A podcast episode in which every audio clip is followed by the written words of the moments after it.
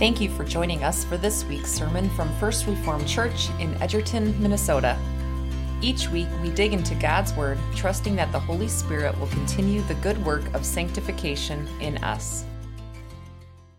When I first think of the phrase, fear not, my mind initially goes to all of these passages of Scripture, like the one that we just read, that says that we are to not fear, that we should value God and what He has to say over the things of men, that we should have this fear and reverence of God. But as my mind wanders a little bit with this idea of fear not or no fear, I think back to many years ago, there were these t shirts that were quite popular you would see them as you were walking around and they would say no fear on the back. Now, if I remember correctly, this was sort of in the context of the rise in popularity of extreme sports. I think that was kind of the idea that there was no fear for doing all this kind of wild and crazy stuff. Now, like I said, I really don't remember how long ago this was, but the fact that I don't see very many of these shirts anymore tells me it's been quite a few trips around the sun. Uh, but like I said, the context was this idea of doing crazy things, wild things. Now, I most certainly have nothing but respect for those who participate in such activities. And I can thoroughly appreciate their disregard for their bodies. Because as I've gotten older, I have become much more conscious and taken a whole lot more time to regard the safety of my body. Uh, I really do appreciate those who are able to do those things. I honestly, and I have made this suggestion and argument in the past, I really think that a good argument can be made that Tony Hawk, the skateboarder, is one of the greatest athletes who's ever lived. And not necessarily because of the tricks that he pioneered or the things that he did or because of the way that he caused the sport of skateboarding to increase. What I think the best argument is, is that on his 52nd birthday, the dude hit a 720. Like two times around and landed it. Now it took him it took him a lot of tries and he cried afterwards. I, the, the video's on YouTube.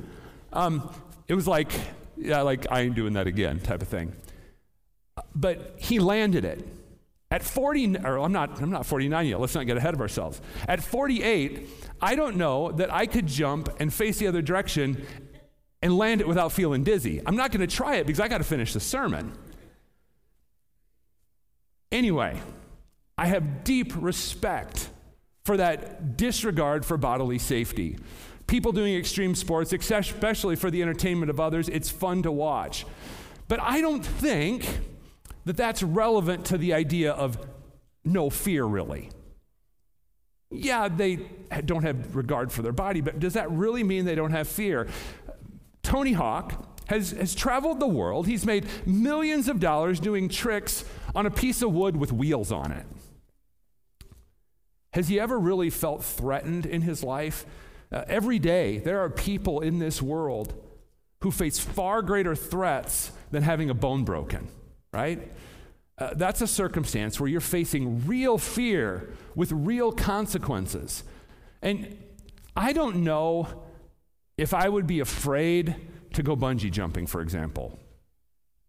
But I don't care. It doesn't matter. But if you were to ask me, would you stand up in the face of persecution? Would you be really willing to risk your life for the cause of Christ? I care a lot. That's the kind of no fear I want to have. It's my prayer that I would never forsake the one who was forsaken for me, the one who took on the wrath of God for my sin and was utterly forsaken. I don't ever want to turn away from that, even in the face of persecution, in the face of hardship. That's what really matters. So, as we come to the story that Luke tells, we see Jesus preparing his disciples for persecution. He lets them know that they're going to face hardship in the world. Their futures are not promised to be prosperous or to be easy. It's not that they have chosen to follow the Messiah and so now their lives are going to be good. Instead, Jesus is preparing them for persecution, that they're going to have to face this true fear. So, as we start off here in Luke 12, we get a reminder from Luke about what we've been persistently seeing. We've seen this theme sort of building as Luke has been telling us this story that people are drawn to Jesus. He's been teaching and they've seen his authority, uh, not only the authority that he has in teaching, but in the authority in doing miracles. People are noticing this. And we, we get this idea spelled out for us right away here in verse 1 and Luke shows us this truth with a, a, few different statements. And the first indication that we get of the popularity of Jesus is that we see that thousands, thousands have gathered to see him. Now, when you and I see 100,000 people in a college football stadium on a Saturday afternoon, a few thousand people, like we're talking about here, doesn't seem that substantial, like whoop de doo, a few thousand. We see 100,000 people at a football game, for goodness sake. But let's think about this. Think what a few thousand people then meant. Uh, they didn't have modern amplification to be able to hear Jesus. They didn't have a stadium with stage seating so everybody could see. Uh, they didn't have mass media or the internet to advertise, hey, Jesus is coming to town, get your tickets today. They didn't have any of that. And also, remember what I've drawn out in the past.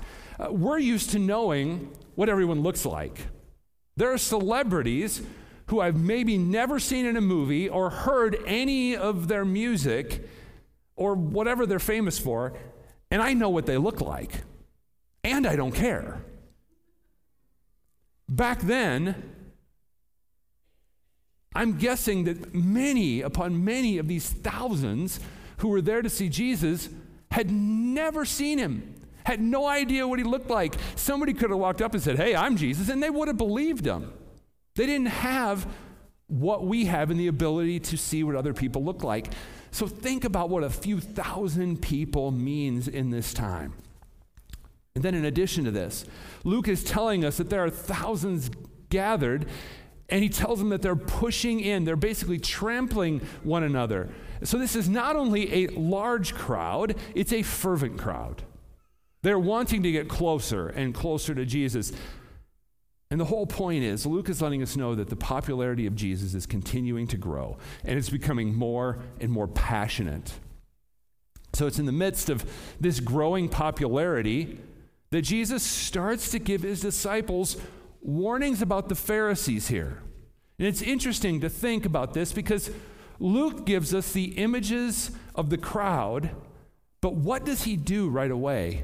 We have the thousands pressing in, the popularity of the masses, what we care about, right? But where does he go? He goes to the intimate. He goes to what Jesus is teaching his disciples. While he's known by the masses, we see Jesus here giving particular instruction to his disciples. And so notice what Jesus says. He says, Beware the leaven of the Pharisees. Now, I find it interesting that he uses the, int- the imagery of leaven or yeast here, because Luke has let us know that the fame and the notoriety of Jesus is expanding. And then he uses something that grows and something that expands to describe what the Pharisees are doing. Now, think about the nature of yeast it expands through the dough, right? It causes the dough to rise. And if you walk through the aisle at the store and think about where you find the baking supplies, if you wanted to make bread for these thousands of people who have gathered there to hear Jesus, you would probably need a pickup truck at the least, to take all the supplies to make bread for that many people. The, the amount of supplies you would need to make that many loaves of bread, the weight, the volume of the ingredients would be staggering. But how much yeast would it take? Flour comes in big, heavy packages, but yeast comes in those tiny little packages. How many times have you bought yeast because you couldn't find it when you needed it because it comes in such a small package, right? Well, I'll just go get a little package of it. It's not a big deal. Like I said, the flour and the other ingredients would take would be bulky. But and it would take substantial planning to get that stuff moved around. There's so much of it. But the yeast, even for that many people, it would probably easily fit in a grocery bag. You don't need very much of it. That little bit of yeast is going to work through a staggering amount of dough and cause that dough to rise. It only takes a little bit. That's the point. And so, right now, Jesus has a lot of people who are desiring him, desiring his teaching. But we see Jesus here foreshadowing how the adoring masses can soon turn to the people who are screaming, Crucify him.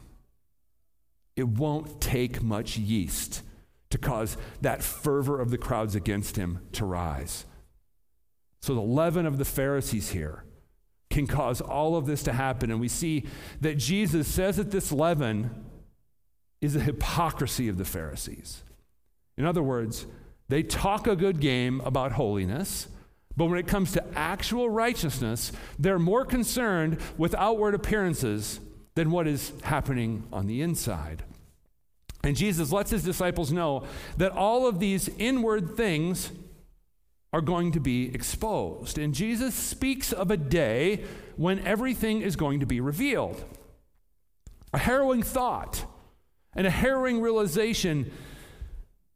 And it would be even worse for someone whose life is marked with hypocrisy. It's a terrible thought for anybody to have all their bad things exposed. But if your life is built on hypocrisy, it would be absolutely terrifying. Is there anything worse than having someone find out what you've said in private that might not be so nice? It's, all, it's happened to all of us, and it's a terrible feeling. And then imagine the idea of having the whole house of cards of your outward keeping of the law coming down that would happen at the judgment for the Pharisees. And that's what the day of judgment looks like. And it applies to each and every one of us. We all have areas of hypocrisy in our lives. And on the last day, all of that external is going to be ripped away. The Pharisees had to have understood this truth and it most likely caused great fear in their consciences. And truth be told, the presence of Jesus in their midst was a foretaste of the day of judgment, right? Because the teaching of Jesus against hypocrisy and the way he lived his life devoid of hypocrisy was a reminder of their failure to live a life of true holiness. Ultimately, this is what the proclamation of the law does to us. We hear the law of God proclaimed in all of its vigor, and what do we realize? Our conscience lets us know that we have failed to love the Lord our God with all our heart, mind, soul, and strength. We have failed to love our neighbor as ourselves. And while nothing like the day of judgment when we experiencing that, it is a glimpse into that future realization that we will have in the presence of a holy God. Again, the Pharisees must have felt this in the presence of Jesus. And this would cause them to conspire against him. Because we know the story of the Passion, we know that this leaven of the Pharisees works through the people and leads to the crucifixion. And even after the resurrection and the ascension of Jesus, we know that the persecution of the disciples continues. And it's continued throughout history, even up to our day. And in the midst of these types of threats of persecution against the followers of Jesus, he advises them to face this without fear because they serve a God who cares for his people. And you have to wonder what went through the minds of the disciples that day as he was teaching them in this in the midst of all these people, but in this intimate setting with just a few of them, while the crowds are pressing around them, He's telling them that there's persecution coming. They were following someone who was growing in popularity. They were more and more convinced that Jesus was the Messiah. Every day they had to have had this idea Jesus must be the one.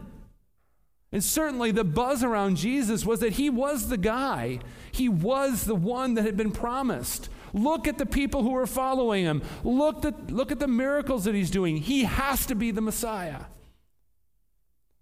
But then think about what their assumptions of what the Messiah was going to do would be. It wasn't persecution, they were expecting conquest. They have all these people. They have Jesus who can do miracles. They have all these people following them. This is setting up nicely for them. They're going to be in charge. If anything, they probably thought they were going to be the ones doing the persecuting. Just wait till we're in charge, you Roman soldiers who have oppressed us. When we get to Jerusalem, when the Messiah is on the throne, you're going to get yours. But did they even realize that Jesus was preparing them for what was coming? Did they even hear? Because they had these assumptions about what was going to happen. Did they just think that these were, you know, proverbs that Jesus was giving him? Oh, you need to be nice, you need to be a good person, so, you know, be prepared for this. Did they even understand that they were being prepared for persecution and martyrdom? Probably not in this moment. But regardless of their thoughts that day, the statements of Jesus here are really clear. When challenges come, they should not fear those who can kill the body, but instead they're to be concerned with being faithful to the call of God. And we get what Jesus is saying here. It doesn't take an advanced degree to understand the point that Jesus is making here. But living it out is an entirely different thing. Because I can understand what's in front of me. Life is in front of me. I believe without a doubt in the resurrection of the body and the life everlasting. But that doesn't mean I want to suffer. That doesn't mean I want to get to that point anytime soon either. I deeply desire to be far more concerned with the approval of God than with the approval of man. I pray that if I was challenged with renouncing Christ or being granted my life, that I would choose to be faithful. That's what I desire. And I don't think I'm speaking anything foreign to any of us here. I would guess if I asked for a show of hands, would you rather keep your life or be faithful to Christ? I'm guessing most of our hands would shoot up. And so it's important then that we listen to these words and we take them to heart because these are intense words and they're directed right at hypocrisy. What does a hypocrite worry about? Outward appearances, the way that they're perceived by the people around them. And these forth, forceful words from Jesus here give us a strong perspective, don't they? Why are we worried about the approval of men? The worst that they can do is end our lives. At best, they have earthly authority. But God has eternal authority and authority over our eternal destiny. That is true power, that is true authority, and it's a humbling reminder for us of what really and truly matters. Jesus not only wants us to understand prioritizing our lives around eternal things, he also gives us comfort based upon the way that God values his children. He tells his disciples, that they are to fear God over men. And then what does he do? He immediately reminds them of their value. He tells them that not one sparrow is forgotten before God. God values all of creation. Sparrows are worth only a throwaway amount of money. And so, if God values sparrows, then you must have infinite value before God. You are not only made in his image, but you have been redeemed by the blood of his only Son. And he also tells us that it's clear that God values us because he is able to number even the hairs on their heads.